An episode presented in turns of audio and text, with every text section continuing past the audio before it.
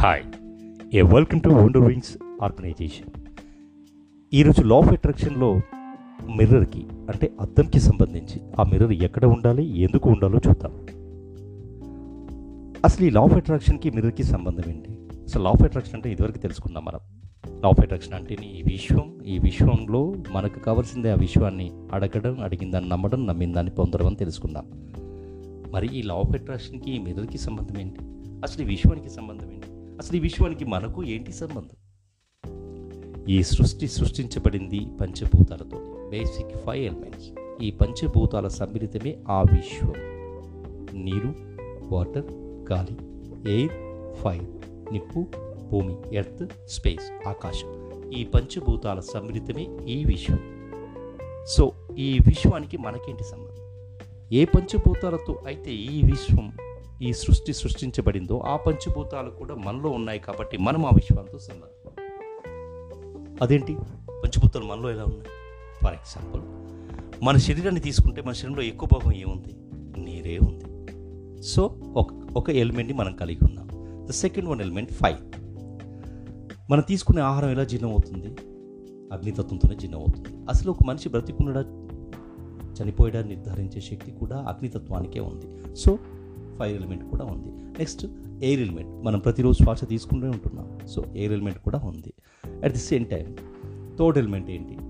Earth so water వచ్చింది నీరు నీరు వచ్చింది వాటర్ నీరు వచ్చింది గాలి వచ్చింది నిప్పు వచ్చింది గాలి వచ్చింది.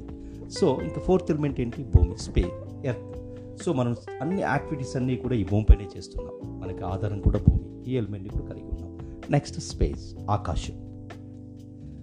సో ఆకాశం ఎంత విశాలమైందో మన శరీరంలో ఉన్న బ్రెయిన్ కూడా అంతే విశాలమైంది. సో ఆకాశతత్వాన్ని కూడా కలిగి ఉన్నాం. ఇప్పుడు మరి ఈ మిర్రర్కి లా ఆఫ్ అట్రాక్షన్ సంబంధం ఏంటి? సో మనం చేస్తున్న ప్రతి యాక్టివిటీ కూడా ఈ భూమిపైనే చేస్తున్నాం. అది ఇంట్లో కావచ్చు బయట కావచ్చు. సో ప్రతి యాక్టివిటీ మనం ఇంట్లోనే చేస్తున్నాం కాబట్టి అది ఒక యాక్టివిటీకి సంబంధించిన భాగం అంతా ఎర్త్కి సంబంధించిన భాగం. ఈ కంటెంట్ని మనం కలిగి ఉన్నాం. ఈ ఎలిమెంట్ని కలిగి ఉన్నాం. మరి ఈ మిర్రర్కి ఈ వాస్తుకి లా ఆఫ్ అట్రాక్షన్కి ఏ రిలేషన్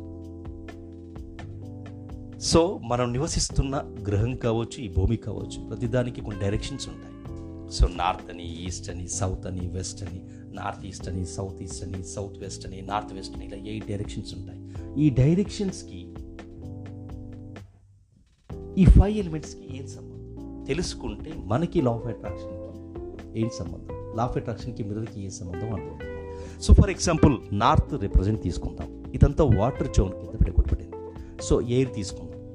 ఎయిర్ అనేది east జోన్కి representative and five south east జోన్కి representative and earth south west జోన్కి representative and west space జోన్కి రిప్రజెంటేటివ్ సో ఎప్పుడైతే మనము ఈ బేసిక్ ఫైవ్ ఎలిమెంట్స్ని బ్యాలెన్సింగ్గా ఉంచుకుంటామో అప్పుడు అది మన మానవాళికి ఎంతోగానో ఉపయోగపడుతుంది లేదంటే ప్రకృతి వైపరీత్యాలాగా కలపడుతుంటాయి so for example water north ఉన్న చోట నార్త్ రిప్రజెంటివ్ కలిగి ఉన్న వాటర్ జోన్లో ఫైర్ జోన్ తీసుకొచ్చి పడేస్తే లేదా వాటర్ తీసుకొచ్చి ఫైర్ జోన్లో పడేస్తే ఏమవుతుంది? వాటర్కి ఫైర్కి ఎలాంటి రిలేషన్షిప్ ఉంది?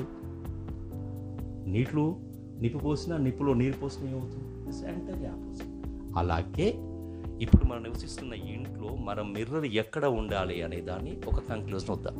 సో మిర్రర్ అనేది కంటెంట్ అనేది వాటర్ జోన్కి సంబంధించిన కంటెంట్ ఈ మిర్రర్ని మనం సౌత్ వాల్కి పెట్టామనుకోండి అంటే సౌత్ వాల్కి పెట్టి మనం దూకోవడం కానీ లేకపోతే ఫ్రెష్ అవ్వడం కానీ రెడీ అవ్వడం కానీ ఎక్కువగా దాన్ని చూస్తూ మిర్రర్ని చూస్తూ ఉండడం వల్ల ఏమవుతుందంటే దాని నుంచి నెగిటివ్ వైబ్స్ అనేది మనలో కోపాన్ని చిరాకుని ఆందోళన యాంగ్జైటీ తీసుకొస్తుంటాయి. సో కాబట్టి మీ ఇళ్ళల్లో ఎక్కడ మిర్రర్ ఉన్నా అది సౌత్రన్ వాల్కి కాకుండా మిగతా డైరెక్షన్లో మార్చుకొని హ్యాపీగా ఉండాలని ఈ రెమెడీ పాటిస్తారని కోరుకుంటూ మీ V S Bhargava. Thank you thank you thank you thank you so much.